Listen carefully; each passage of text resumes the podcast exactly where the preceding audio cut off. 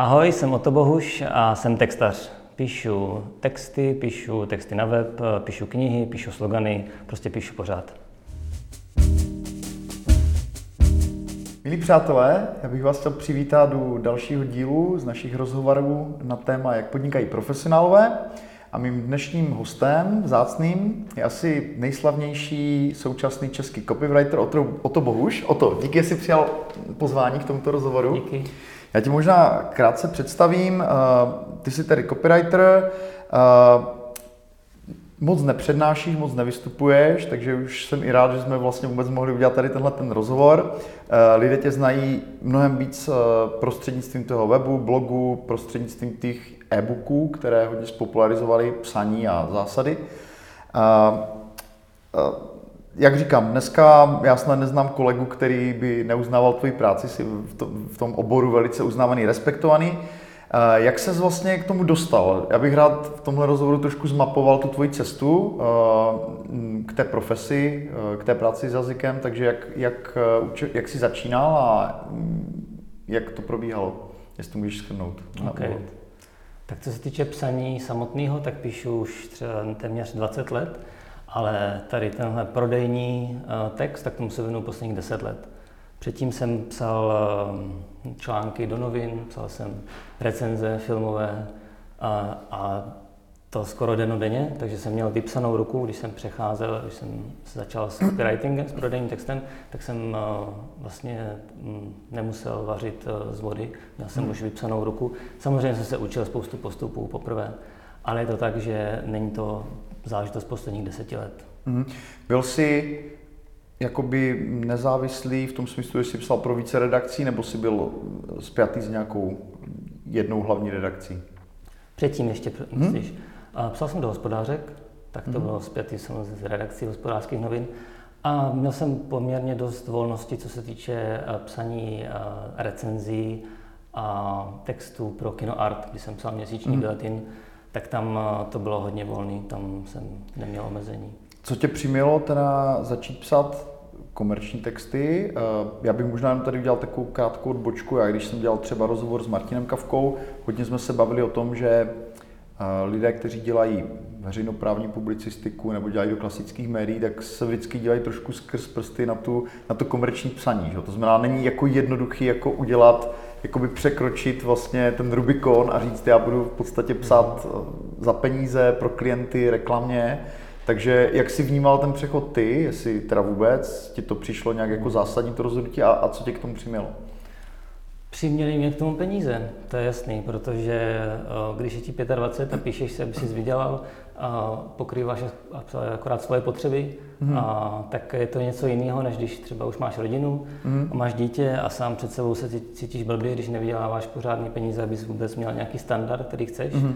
A, takže ten eh, Rubikon se překračuje jinak v 25, mm. kdy ho nemusíš, a jinak v, nevím, 30 a dál, kdy uh, už řešíš, no, že jako píšeš si, co chceš, ale bohužel nemáš toho uh, hmm. moc peněz.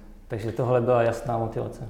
Vnímal jsi to, jakoby, že jde o nějakou zásadní volbu, nebo v té době jsi to jako nevnímal až tak jako ostře tu hranici mezi, tím, mezi tou jako publicistikou kterou si dělal a mezi tím komerčním psaním? Byla tam ostrá hranice v tom, že se nám nepovedl druhý ročník nějakého festivalu filmového, mm. který jsem eh, byl ředitelem a měl dostali jsme na to grant a, a celý to jako se nepovedlo mm. finančně, tak teď jsem si řekl, tak to jsem se jako nasadal a tak teď budu jako psát. Mm. Když to nejde tady, tak zkusím tu jo. druhou mm. stranu. Nebylo to tak, že bych strkal hlavu do oprátky a bál se Jasně. Uh... Jaké byly tvé první zakázky, když jsi to se vydal tímhle tím směrem, nebo jakoby, co byly první texty, které jsi začal psát jako copywriter? Psal jsem hodně uh, medical pro farmaceutické firmy, protože to byly hlavní zakázky webdesignerské agentury, pro kterou jsem psal pro Fenrism tady v Brně. Takže hodně tyhle věci, ale bylo to, bylo to všeho chuť. Nebylo to jenom um, pro medikály, hmm. pro ty stavební firmy a podobně. Ale začátky byly těžké v tom, že jsem ztratil tu volnost a musel jsem se zkrátka trefit a psát tak, jak se vlastně ode mě chce.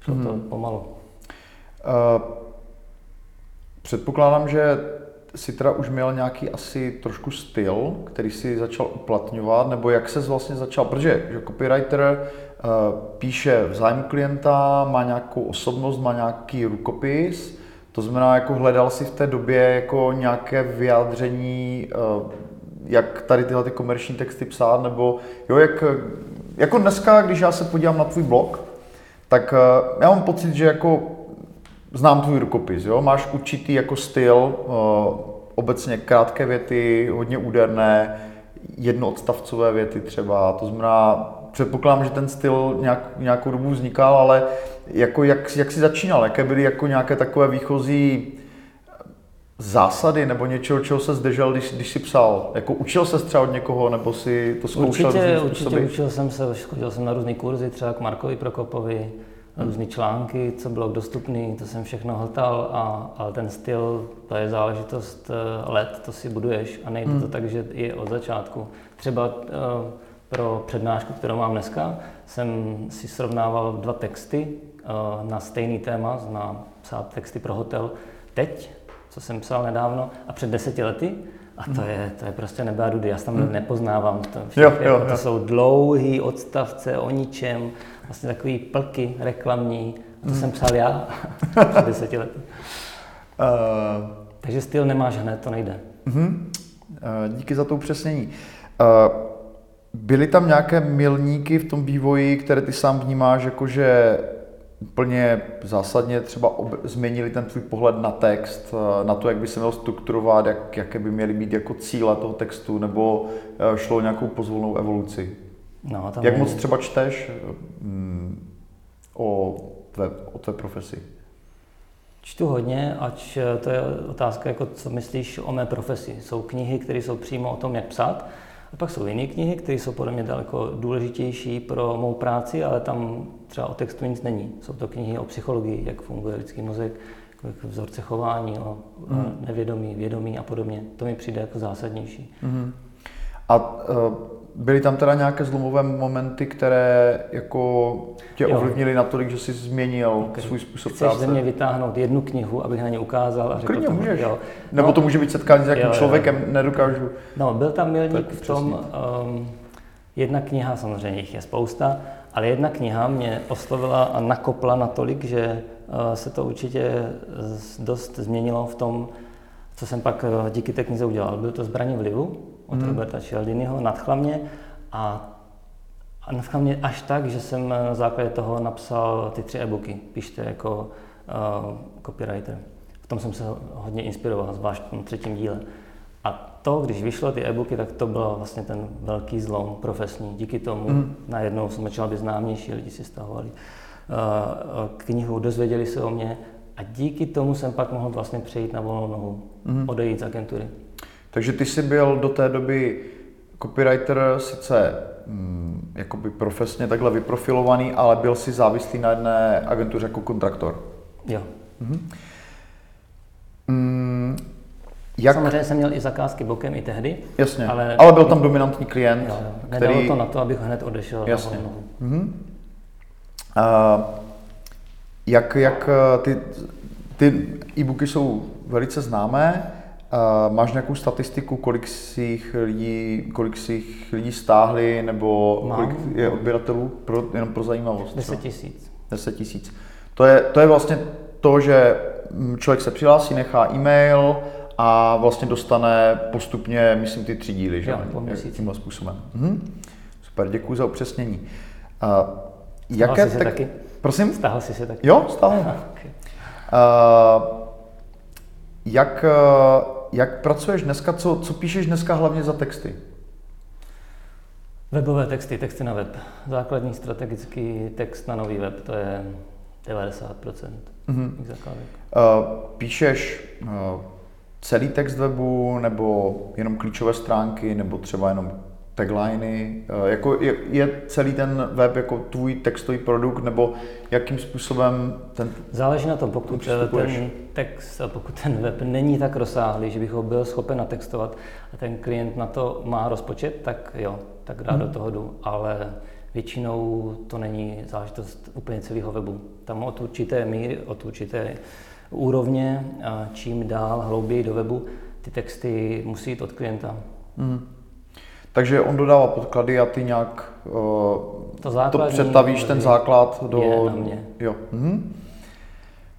Jak, uh, jakým způsobem mm, vzniká vlastně ta zakázka? Předpokládám, že uh, ty jsi člověk, který musí mít těch poptávek hodně, že jo? částečně asi je filtruješ nějak jako cenou, ale i tak by mě zajímalo, zajímalo tenhle ten rozhovor je podnikatelský, jak vlastně vypadá ten obchodní proces, jak, jak vlastně postupuješ od prvního kontaktu, řekněme, že ti napíše firma, že by chtěla natextovat web, co jsou nějaké takové první kroky, ke, kterému, ke kterým přistupuješ? První zásadní krok, jestli by mě to vůbec zajímalo, to téma. To je, hmm. Tam se to hodně filtruje. Pokud ano, tak velice rychle zjistím, jestli eh, jsme aspoň na stejné rovině, co se týče budgetu, mm-hmm. kolik jsou do toho schopni investovat. Pokud i tady to ladí, tak uh, pak může být problém čas. Já samozřejmě nemůžu hned, když oni chtějí. Musí čekat třeba, nevím, měsíc, dva, podle toho, taky podle míry budgetu, znáš to určitě, můžeš mm. předsunout nějaké Jasně. zakázky. Prioritizace. A, a pokud uh, to tam všechno ladí, tak není problém. Mm. Jak se, jak, jakým způsobem přistupuješ k naceňování podle normostran, podle mm, počtu stránek? Ne, podle nebo... normostran už vůbec ne. Mm. Přestalo mi to dávat smysl normostrany. Naceňuju projektově. Projektově. Takže v podstatě si jako domluvíte rozsah, čas, termín dodání, mm, posuzuješ náročnost asi toho, toho oboru a je to tak, podle a, toho... A ta výsledná částka, to je projektově pro ně. Já si samozřejmě interně asi spočítám hodiny, hmm. ale nenaceňuji jako hodinovkou. Protože jo. to ani moc nejde, museli bych to složitě rozepisovat. Hmm. Hodinovka je jiná, když máš administrativu kolem, hodinovka je jiná, když probíráš podklady. A pak je nějaká hodina, kdy něco vymyslíš, že může to být v hodnotě hmm. 10 tisíc, ale to nedáš takovou hodinovku, že? Hmm. takže to z průměru. A jak, jak vysoké máš nároky na toho klienta? Jak on moc musí se zapojit do toho, do toho kreativního procesu? Jako jasný, že musí dodat nějaké podklady, ale co tak jako by se bavím s copywritery, tak mi přijde, že každý má jako jinou tu míru té angažovanosti, té komunikace. To znamená, jak moc musí ti lidé spolupracovat, aby vznikly dobré texty s tebou. Čím méně spolupracují, tím je to samozřejmě horší, ale hmm to si musím zaklepat, nemám takový problém, že bych se už domluvil na nějaké zakázce. A pak to stálo na nich, že by nekomunikovali. Nebo když už opravdu do toho jdou, tak, ehm, tak jsou jako aktivní, agilní. Do jaké, do jaké úrovně jdeš eh, v tom průzkumu? Jezdíš na schůzky, chodíš po firmě, prolejzáš v zakoutí prostě provozu, nebo hmm. jak, jak uh, připadáš si někdy jak Sherlock Holmes, jako který, který já, prostě já, hledá stopy, nebo, nebo spíš vycházíš z toho, jak oni vnímají sebe a co ti dodají? Vycházím z různých zdrojů, samozřejmě z tohohle, a i z osobní schůzky, z osobního průzkumu, třeba když tam jsem a podobně. A tam se to hodně změnilo poslední roky, třeba dřív eh, nebyl problém Eh, napsat texty eh, bez toho, aniž bychom se potkali. Hmm. Zní to možná trochu divně, ale, ale byly takové případy a nebylo jich eh, málo. Ale teď čím dál tím si jakoby vybírám hmm. zakázky a směřuju to samozřejmě, aby jich bylo míň za víc peněz, hmm. klasický model. A, tak tam už je to samozřejmě nutné jako se potkat, to jsou schůzka, abych hmm. tam byl a podobně. Abych a... si prošel jejich služby, provoz, cokoliv. Hmm. Děkuji za upřesnění. My se eh, dneska nacházíme tady v centru Brna eh, ve tvojí velmi klidné kanceláři, v takovém starém domě. Vypadá to velmi inspirativně, to místo. A jak pracuješ? Jak, jak je tvůj třeba denní režim, pracovní režim? Ta, ta kancelář je velmi minimalistická. Chodíš sem každý den nebo pracuješ z domu? Jak, jak, jaké je tvoje workflow? Podle toho, jak se probudím. A je to daný hodně tím, že když máš dvě děti, tak ti hodně určí ten den. Mm-hmm. To znamená vstát, vypravit je snídaně, vypravit do školy, pak máš nějakých, nevím, pět až osm hodin čistého času, záleží na tom, a pak už začne odpolední tanečky, kroužky, vozit děti mm-hmm. sem a tam, starat se o ně. Mm-hmm. Takže je to dost ohraničený tím, kdy můžu pracovat. Hrozně rád bych třeba pracoval večer, to jsem dělával, ale děti ti to úplně přetočí. Mm-hmm. A možná, že víš, o čem mluvím a čeká tě to Určitě. za pár let až prostě. Uh, co, co si myslí tvoje děti, že děláš? to, co jako dělám, ni- jako ti tomu neříkám, jim, říkají. neříkám jim nic, eh, žádný lži, že bych byl generálním manažerem. Oni ví, co dělám. Jako, eh, mm, jako, že jsi spisovatel nebo autor, nebo říkají copyrighty přímo? Ne, copywriter neříkají a já se t- už toho slova taky zbavuji, už mě to vlastně nebaví, copywriting, copywriter. Mm. Už um, používám spíš texty, třeba textař. Takže textař. Takže tvoje děti si myslí, že jsi, nebo říkají, že jsi textař. A myslí si to zcela správně. Bezva. Uh, jak, uh, jak vlastně vypadá u tebe ten, ten tvůrčí proces od nějakého toho sběru podkladu po ten finální uh, výsledek, po ten produkt?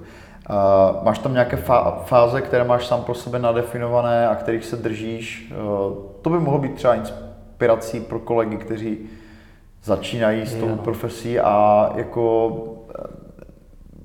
balancují mezi takovými těmi, eh, tou potřebou mít tu inspiraci v vozovkách a mezi eh, možná nějakým až rigidním procesem, kterým se člověk spolehlivě dobere toho výsledku. Takže jak, eh, jak to vidíš ty? Jak, jak eh, moc si spontánní a naopak jak moc si systematický?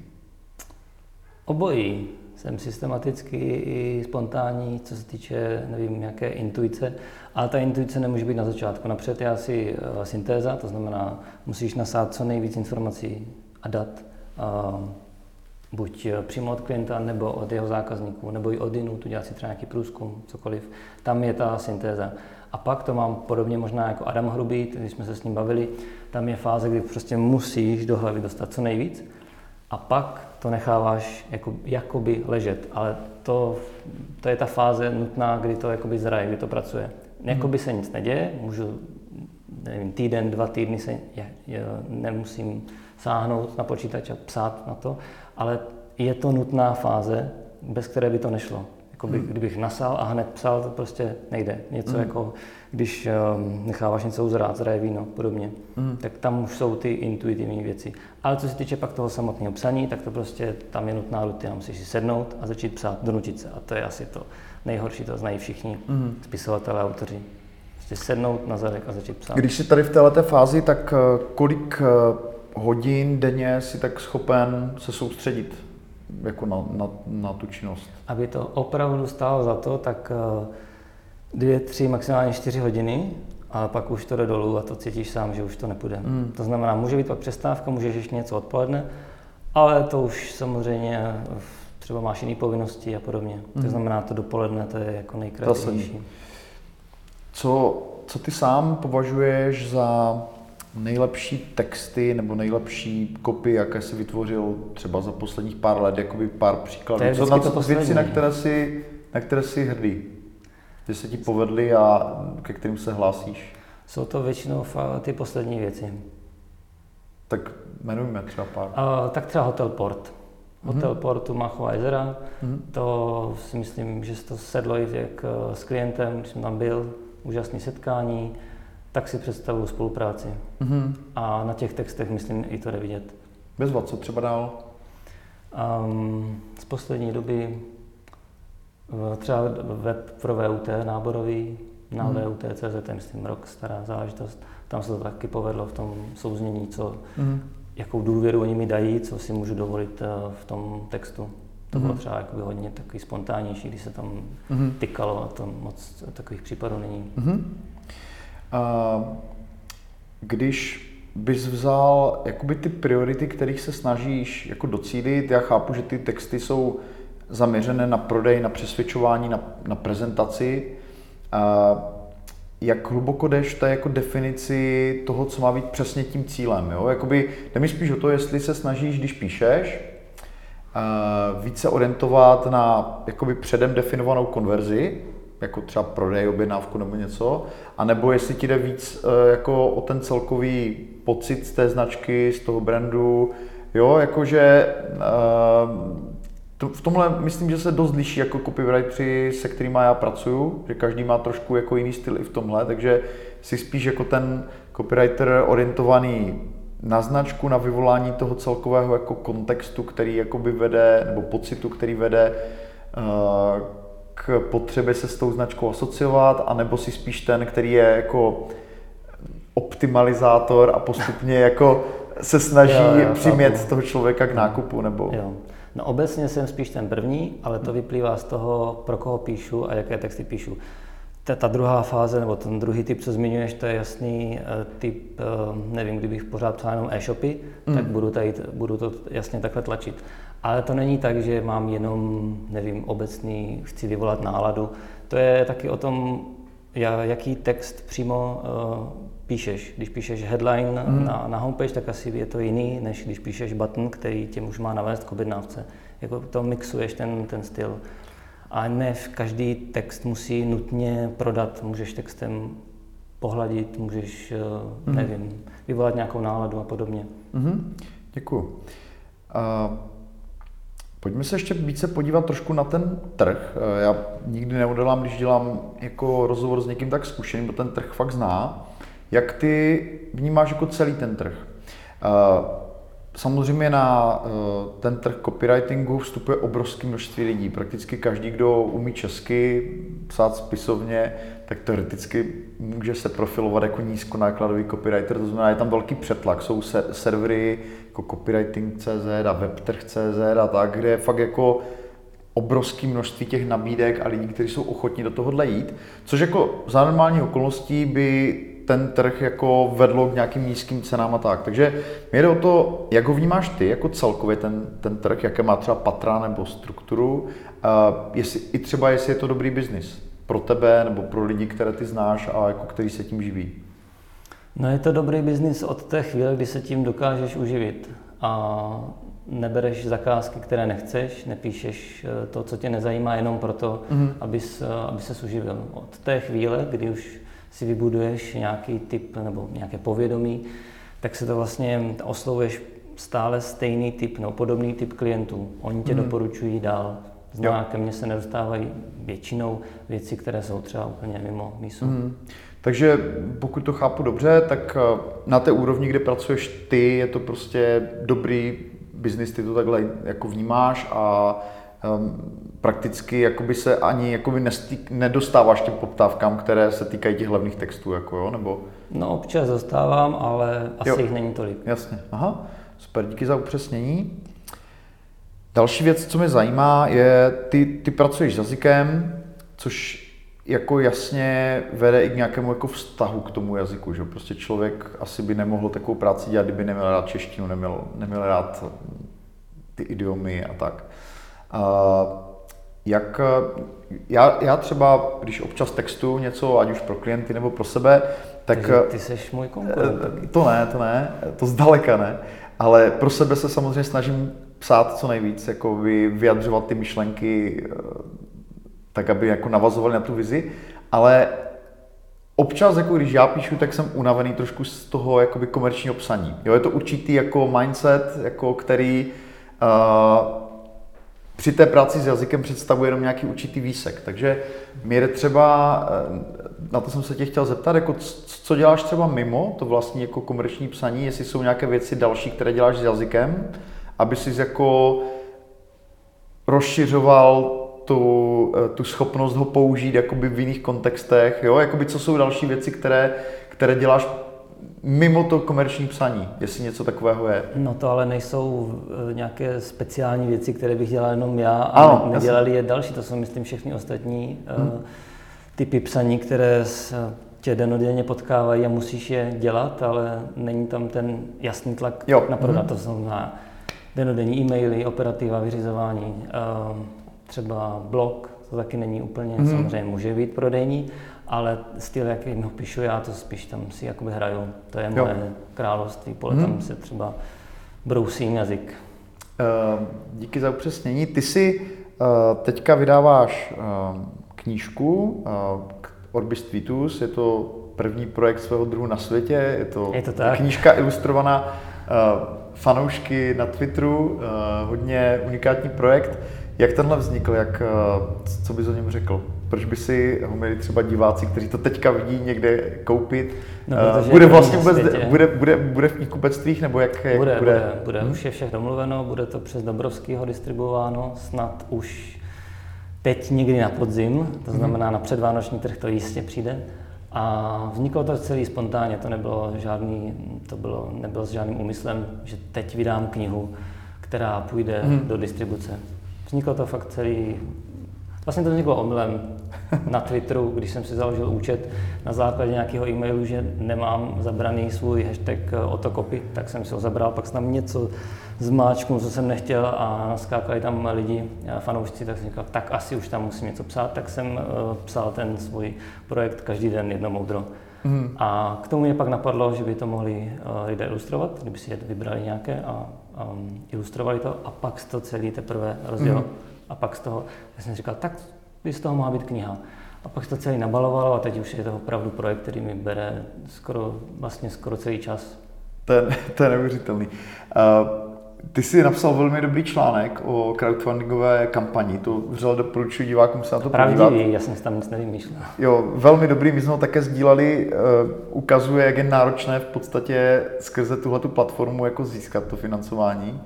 A teďka si teda už v té fázi, jako kdy už vzniká ta kniha samotná, kdy připravujete ten marketing a tak, jo? Teď už jsme ve fázi, kdy čekám na finální kalkulaci z tiskárny a tam, mm-hmm.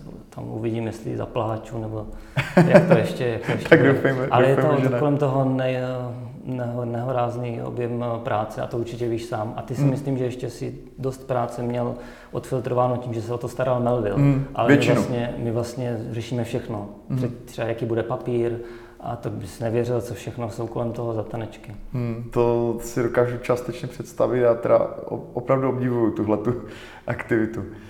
Hmm. No doufám, že nic takového bude dlouhou dobu nebude. Ještě, ještě bych se rád zeptal na uh, to, co se týká spolupráce přece jenom jako copywriter je to, je to tak trošku zatížený tou jako uh, tím ideálem spisovatele, jo, sedí tady uh, v tiché kanceláři, tvoří, jo, takže jako taková ta první idea je, že to je člověk, který pracuje víceméně sám, je navazaný na klienta, ale proto jsem se tě chtěl na tohle zeptat. Máš třeba nějaké stále kolegy, oponenty, kritiky, korektora, editora, jak vypadá vlastně osobní tým o to Bohuše. OK. Eh, chtěl bych se tě zeptat, jaký je podle tebe rozdíl mezi korektorem a editorem? Uh, korektor, nebo jak já to vnímám laicky, uh, tak korektor je člověk, který um, hlídá gramatiku, překlepy, uh, nedělá jakoby nějaké hlubší zásahy do toho textu, když to editor může v podstatě vypouštět třeba i celé věty, jo, pokud je to jako zkušenější. Prostě čistí ten text, jako dává mu nějaký jako uh, větší zásah, řekněme. Jo. Okay. Takže my když my když jakoby děláme nějaký, jako, nějakou mikroredakci, tak korektor má opravdu na starosti jenom jako kontrolu gramatické správnosti překlepu a tak a editor je někdo, kdo tomu autorovi, který není vypsaný třeba, Eh, buď oponuje, anebo mu prostě pomáhá ten text jako upravit do finální podoby. Takhle to jako máme interně rozdělené, já netvrdím, že to tak jako okay. uh, nutně musí být. No tak v tom případě mám uh, Terezu Bartoškovou, která je ed, uh, korektorkou, ale podle tvé definice je částečně i editorkou. To znamená, mm. neopravuje jenom jazykovou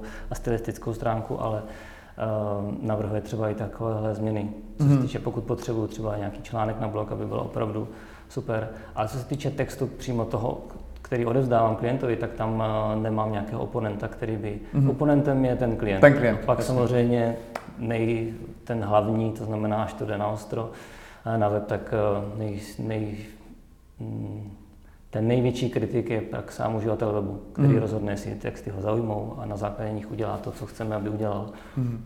A nebo oponentem může být občas, když potřebuje něco s, um, skonzultovat může být Adam Hrubý, kterého jsem zmiňoval. Mm-hmm. Může to být moje žena, může to být kdokoliv. Pokud, tak, takže máš i nějaké důvěrníky, se kterými prostě řešíš dilemata, které nad těmi texty máš. Dá se říct.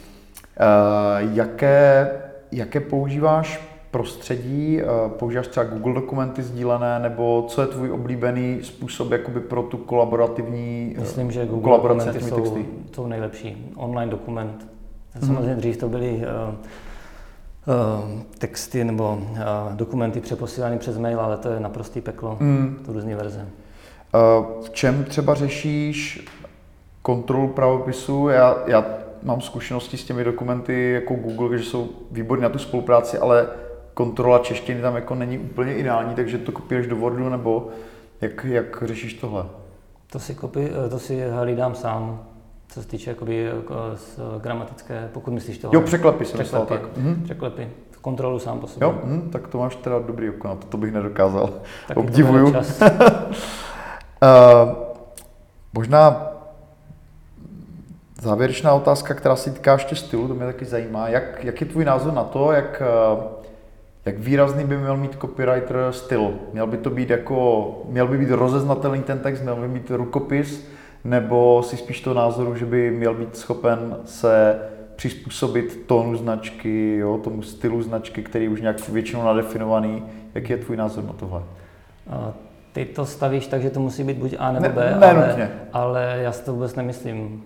Tam je důležité, jestli ten text eh, uspěje, to znamená, jestli splní ten cíl, který byl vytvořen. A jestli uspěje eh, na základě toho, že měl výrazný styl, anebo tam ten styl vůbec není poznat, ale eh, splní ten účel, tak to je vlastně jedno. Určitě je dobrý mít styl, protože si můžeš budovat třeba nějaký osobní brand, že tě poznávají rukopis a na základě toho můžeš oslovovat a přitahovat podobné typy Hmm. klientů, které chceš. Pro tohle je to super, Mhm. ale není to nutná podmínka k úspěšnému textu. Říká o to Bohuš, copywriter. Uh, o to, moc díky, jestli se s náma podělil o své zkušenosti a moc ti děkuji za rozhovor. Já děkuji. Díky.